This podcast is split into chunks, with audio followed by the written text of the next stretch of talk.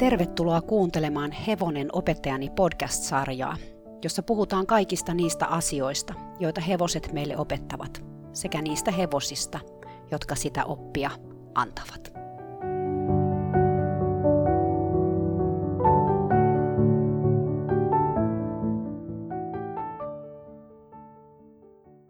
Katariina Alonji tässä moi. Tällä kertaa mä haluaisin puhua vähän energiasta ja siitä, miten meidän oma energia vaikuttaa hevoseen. Tämä liittyy myös läheisesti meidän kehon kieleen ja rajoihin, jotka molemmat on tosi tärkeitä asioita hevosten kanssa. Mun täytyy myöntää, että mä onnistuin harrastamaan ja tekemään töitä hevosten kanssa melkein kolme vuosikymmentä ennen kuin mä tulin tietoiseksi mun omasta kehon kielestäni ja energiastani – Eräs käänteen tekevä hetki tapahtui vuonna 2006, kun mä olin Englannissa kurssilla, jossa opeteltiin pyöräaitaustyöskentelyä. Mä päädyin tälle kurssille vähän niin kuin puolivahingossa erään mun oppilaan kanssa. Ja mä en juurikaan muista, mitä kaikkea me sillä kurssilla opittiin, mutta yksi harjoitus on jäänyt mulle todella selvästi mieleen. Tässä harjoituksessa meidän piti hakea hevonen pyöräaitauksen lähellä olevasta aitauksesta taluttaa se sieltä aitauksesta sinne pyöräaitaukseen ja päästää se vapaaksi. Sitten meidän piti saada tämä hevonen menemään käyntiä ja ravia molempiin suuntiin vähintään yksi kierros, ilman että me koskettiin siihen hevoseen tai että meillä oli mitään apuvälineitä, esimerkiksi raippaa tai narua, mitä olisi voinut pyörittää. Eli meidän piti kokonaan niin kuin oman energian ja oman kehokielen avulla saada kommunikoitua tälle hevoselle, että sen pitäisi mennä käyntiä ja ravia ja sitten vielä vaihtaa sitä suuntaa siinä pyöräaitauksessa. Kun me lähdettiin tätä tekemään, niin mun nimi oli listalla viimeisenä.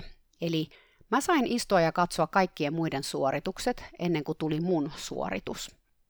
Meitä oli siellä kurssilla ehkä joku 12-15 ihmistä, ja hevosia oli silleen rajoitettu määrä, että me jouduttiin tekemään tämä tehtävä niin kuin saman hevosen kanssa.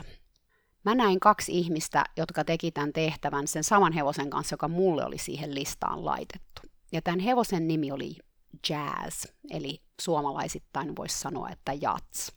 Jats oli sellainen harmaa kimo, keskikokonen tamma, Siinä oli ehkä jotain täykkäriä tai vähän ehkä jotain arabia. Se oli aika siron näköinen. Ja mä seurasin näiden kahden naisen työskentelyä tämän hevosen kanssa. Ja ne huomiot, mitä mä tein siitä, muodosti sitten ehkä mulle itselleni semmoisen käsityksen, että mitä mun pitäisi tehdä, kun mä pääsisin sinne pyöräaitaukseen. Molemmilla näistä naisista oli todella suuria vaikeuksia saada tämä hevonen ylipäätään liikkumaan. Eli ne toisen sinne pyöräaitaukseen ja sitten se hevonen vaan jäi sinne jonnekin seisomaan sinne pyöräaitaukseen ja ei olisi oikeastaan voinut niin kuin vähempää olla kiinnostunut näistä naisista, eikä kauheasti reagoinut niiden yrityksiin saada sitä liikkeelle. Se katseli kyllä niitä ja tuntui olevan siinä niin kuin aika rauhassa, mutta se näytti lähinnä siltä, kun se olisi kasvattanut juuret nämä naiset huusia, hilluja, hyppiä, heilutti käsiä ja välillä ne juoksi itsekin siellä pyöräaitauksessa ja laukkas siellä ympärinsä. Ja ne yritti houkutella sitä, ne teki, ne teki oikeasti ihan kaiken mahdollisen, mitä nyt voi vaan keksiä ja tehdä, että ne saisi tämän hevosen liikkeelle. Tämä kurssin vetäjä sitten antoi niille ohjeita, mä en edes oikein muista, että minkälaisia ohjeita ne sai, mutta ne lopulta sitten molemmat sai sen hevosen menemään käyntiä mutta Ravin ei koskaan tätä hevosta saanut. No sitten tuli mun vuoro ja mä menin hakemaan sen hevosen sieltä aitauksesta. Ja tässä vaiheessa joku mä otin sen sieltä, niin mä ajattelin, että käveleepä se nyt aika reippaasti, tai jotenkin yllättävän reippaasti mun mielestä sinne pyöräaitaukseen. Ja me päästiin sinne pyöräaitaukseen ja siinä vaiheessa mä sitten tietenkin otin siltä hevoselta sen riimun pois. Ja kun mä päästin sen siitä pois, niin se ampas siitä aivan välittömästi niin kuin toiselle puolesta pyöräaitausta. Ja ennen kuin mä oikein ehdin mitään tehdä, niin se lähti juoksee ihan mielettömässä laukassa ympäri sitä pyöräaitausta. Ja mä jäin sitten sinne keskelle niin kuin aivan suu auki katsomaan sitä hevosta, että mikä sille tuli ja onko tämä nyt edes ylipäätään se sama hevonen, joka siinä oli ollut aikaisemmin niiden naisten kanssa. No sit seurasi tästä sellainen tilanne, että mä en saanut tätä hevosta rauhoitettua raviin, vaan se laukkas ja laukkas vaan siellä mun ympärillä, silmät seisoo päässä. Ja mä sitten tajusin niin kuin siinä hetkessä, että jokin minussa, jokin mun energiassa, mun kehon kielessä kommunikoi tälle hevoselle, että sen pitää nyt juosta mua pakoon siellä pyöräaitauksessa. Mä tein kaikkeni, että mä olisin jotenkin vaarattomamman näköinen tai jotenkin, että mä saisin sitä mun energiani laskettua. Mä yritin laittaa mun hartioita lysyyn, mä käänsin sille hevoselle selkää ja kylkeä ja katselin niin kuin alas maahan päin ja mä muistan, mä taisin kuopiakin sitä maata ja tein itseni mahdollisimman pieneksi ja mä muistan kyllä, että se antoi se kurssin vetää jotain ohjeita sieltä ulkopuolelta ja tässä tilanteessa niin mulla oli jotenkin niin kuin semmoinen No ensinnäkin se, että tämä oli aika shokki, siis mulle, että tämä Evonen käyttäytyi näin. Sitten toisaalta se ei ollut kauhean yllättävää, sitä oli niinku, siinä oli jänniä ajatuksia, mitä siinä meni päässä.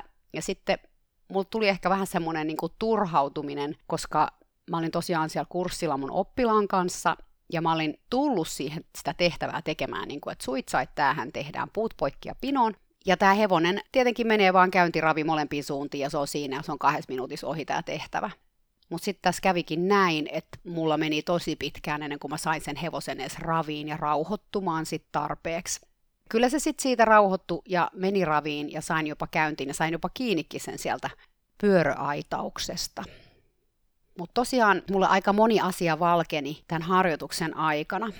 Mä tiesin kyllä, että hevoset saattaa olla erilaisia eri ihmisten kanssa, mutta jotenkin tämä asia konkretisoitu just tällä hetkellä – ja ehkä sen takia nimenomaan, kun mä olin nähnyt just niiden naisten menevän tämän saman hevosen kanssa tämän aivan saman tehtävän, niin se jotenkin selkiytyi mun mielessä, että millä lailla ne hevoset todellakin voi olla erilaisia, millä lailla ne peilaa sitä, ketä me ollaan ja mikä se meidän energia on se oli mielenkiintoinen juttu, koska jos mun olisi pitänyt siinä vaiheessa va- vastata siihen kysymykseen, että miksi se hevonen oli niin erilainen muun kanssa kuin näiden naisten kanssa, niin mä jollain tasolla tajusin sen eron, mutta mä en olisi kyllä heti pystynyt sitä erittelemään, että mitä mä tein eri lailla. Ja jos mun olisi esimerkiksi pitänyt opettaa sitä, mitä mä tein, niin mä en olisi pystynyt.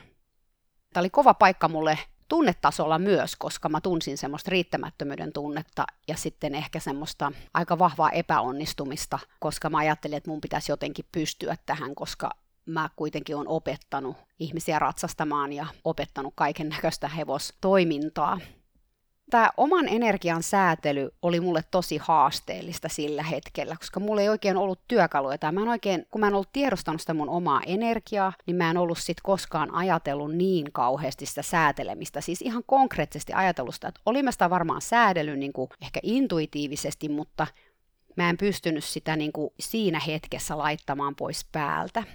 Mä olin muutama vuotta aikaisemmin Kaliforniassa tehnyt töitä Todd-nimisen arabikouluttajan kanssa. Tämä Todd työskenteli tosiaan vaan arabien kanssa.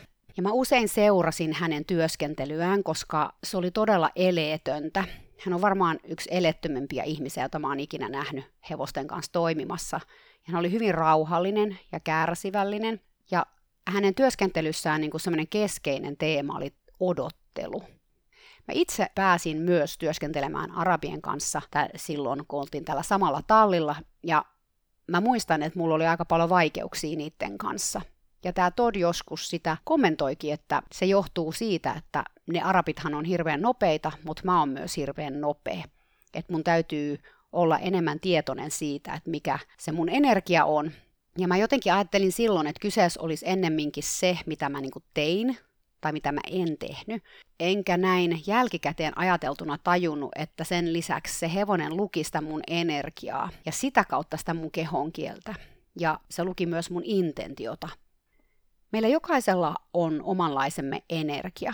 Ja ehkä säkin, joka tätä kuuntelet, aika nopeasti alat hahmottaa, että minkälaista se sun oma energias on. Onko se tasasta vai onko se poukkoilevaa? Onko se hätästä tai rauhallista, voimakasta, pehmeää?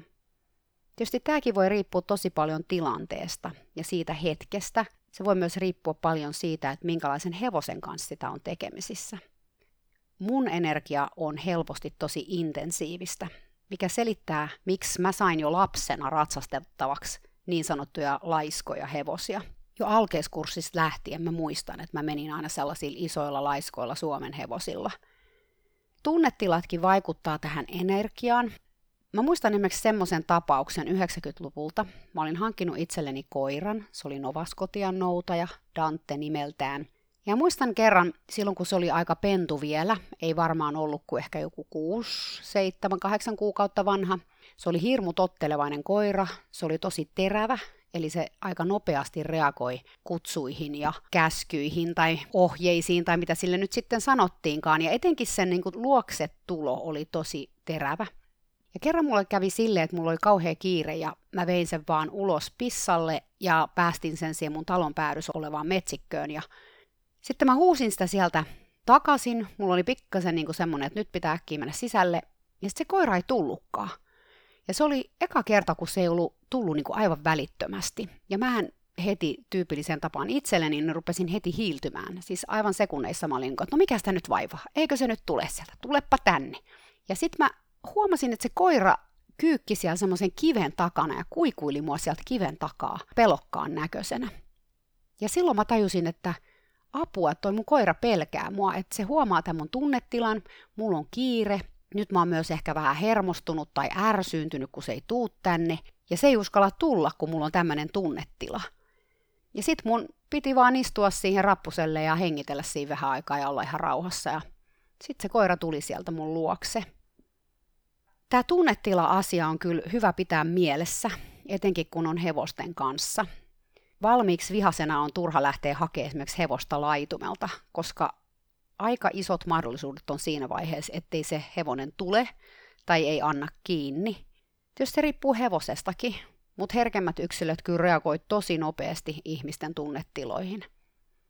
Ja just tämän vuoksi hevonen on niin taitava työpari esimerkiksi hevosavusteisessa terapiassa, koska hevonen usein heijastelee ihmisen tunnemaailmaa silloinkin, kun ihminen ei sitä tunnemaailmaa itse pysty sanottamaan. Miten sitten säädellä tätä energiaa?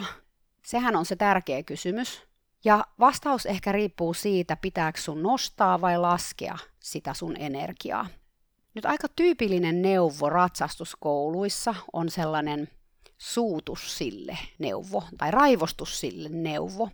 Ja mä oon tätä aika paljon pohtinut, että mistä se johtuu, että halutaanko oikeasti, että ratsastaja on aggressiivinen tai jotenkin raivona siellä selässä. Mutta mä luulen, että se voi osittain johtua siitä, että silloin kun sulla on matala energia ja sä et saa esimerkiksi hevosta liikkumaan eteenpäin, että hevonenkin on tosi matala energinen ja sun pitäisi niin kuin nostattaa sitä energiaa, niin suuttumushan on aika semmoista korkeata energiaa. Ja ehkä usein ratsastuksen opettajat ei osaa sitä muuten kuvailla sitä fiilistä, että mitä se on, kun sä nostatat sitä omaa energiaa. Ja sen takia ne pyytääkin sit ihmisiä suuttumaan, koska se suuttumus on sitä sellaista korkeata ja sähäkkää energiaa.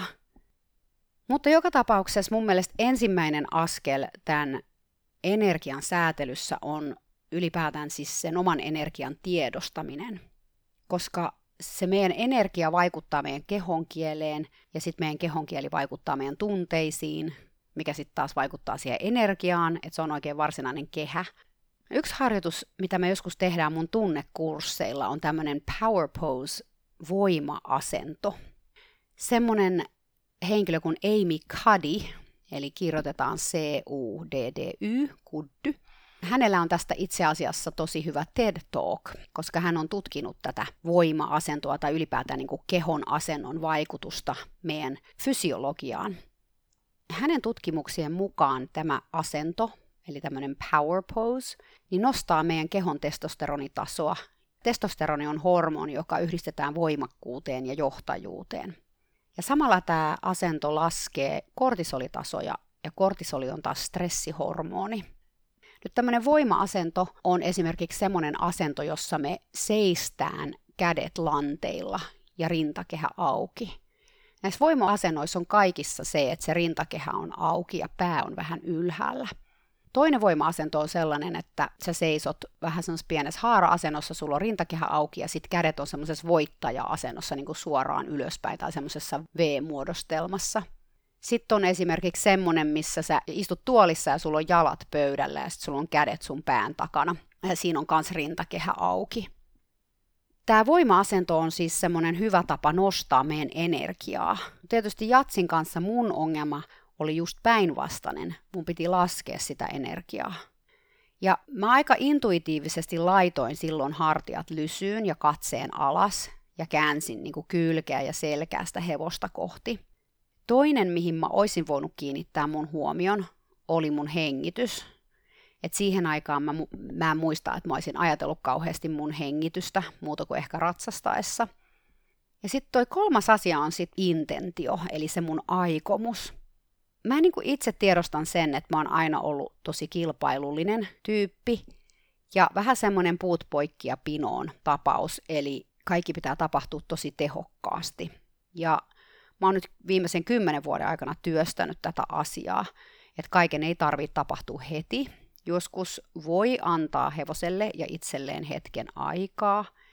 Ja mä oon huomannut, että tämä on selkeästi parantanut mun vuorovaikutusta hevosten kanssa, koska mä ehdin kuunnella hevosen viestejä sen sijaan, että mä syytäsin sen suuntaan omia juttujani mikä on ehkä se, mitä tapahtui niin kuin tämän jatsin kanssa, että jos mä olisin niin kuin pienen hetken ottanut siinä ihan jo siinä taluttaessa, koska mä vähän niin kuin veikkaan, että mä menin niin kuin siihen koko hommaa sellaisella asenteella, että no niin, nyt tämä tehdään ja tämä onnistuu. Niin kuin mä sanoin tuossa aikaisemminkin, että se oli semmoinen, että tämä on niin kuin kahdessa minuutissa sillä selvää, että mä suoritan tämän silleen ennätysajassa, että opettaja on aivan ihmeissään, että miten joku voikin suorittaa tämän näin hyvin. Että se meni semmoiseen suoritusmoodiin, joka nyt tietenkin sitten vei multa kaiken läsnäolon siitä hetkestä. Ja sitten sen lisäksi se nosti mun sitä semmoista intentiota ja, ja sellaista mun asennetta sitten niinku aivan kattoon, että tämmöinen herkkä hevonen, kun tämä jats, sitten reagoi siihen tosi nopeasti, että se, se koki sen niinku paineistavana, vaikka mä sitä niinku fyysisesti omasta mielestäni paineistanut, mutta mä kuitenkin paineistin sitä niinku mun asenteellani ja mun energiallani. Ja se on kyllä niinku ihan mahdollista. Tämä ei ole ainoa kerta, kun mä oon kokenut tällaista samanlaista, että on oikeastaan se ensimmäinen kerta, kun mä tiedostin sen, että nyt mä teen sitä. Et tietenkin tätä oli tapahtunut varmasti useastikin ennen tätä, mutta sitten tämän tapauksen jälkeen, koska olin enemmän tietoinen tästä asiasta, niin aloin huomaamaan, että jahas, nyt mä taas paineistan tätä hevosta tällä mun energialla, niin että mun täytyy nyt pikkasen erilaisen energialla lähestyä tätä hevosta, tai muuten se laukkaa kohta taivaanrantaan, tai menee muuten vaan tilttiin. Toivottavasti tämä jakso on herättänyt jotain ajatuksia sussa tai oivalluksia. Mä toivon, että sä ehkä ainakin mietit, että minkälaista sun oma energia on ja minkälaista sun hevosen energia on tai niiden hevosten energia, joiden kanssa sä oot tekemisissä. Ja millä lailla ne sopii yhteen. Siinäkin on tietysti aina kysymyksessä, että jos sulla on itselläsi hirveän korkea intensiivinen energia, niin onko sitten hyvä, että hevosella on samanlainen energia vai että sillä hevosella on vähän toisenlainen energia, niin sitten siinä tasapainotetaan toisia. Tässäkin on puolessa ja puolessa. Et vaikea sanoa, että tietysti sitten kun on kaksi matala energistä, niin se voi olla tosi haasteellista välillä se tekeminen, jos jotain halutaan tehdä. Ja sama pätee sitten siihen, kun on molemmat niin tosi korkea-energisiä että tietysti ihmisenä me voidaan tietoisesti tehdä se päätös, että me säädellään sitä meidän energiaa ja me opitaan laskemaan sitä tai nostamaan sitä tai opitaan ylipäätään ottaa se huomioon siinä tilanteessa. Ja sillä on jo mun mielestä suuri merkitys, kun siitä tehdään niin kuin havaintoja. Että jo se on mun mielestä sellainen, joka muuttaa sitä tilannetta, kun ollaan tietoisia näistä energiajutuista. Kiitos tosi paljon, että tulit kuuntelemaan. Ensi jaksossa me puhutaan hevosesta nimeltä Mochi ja opitusta avuttomuudesta. Moikka!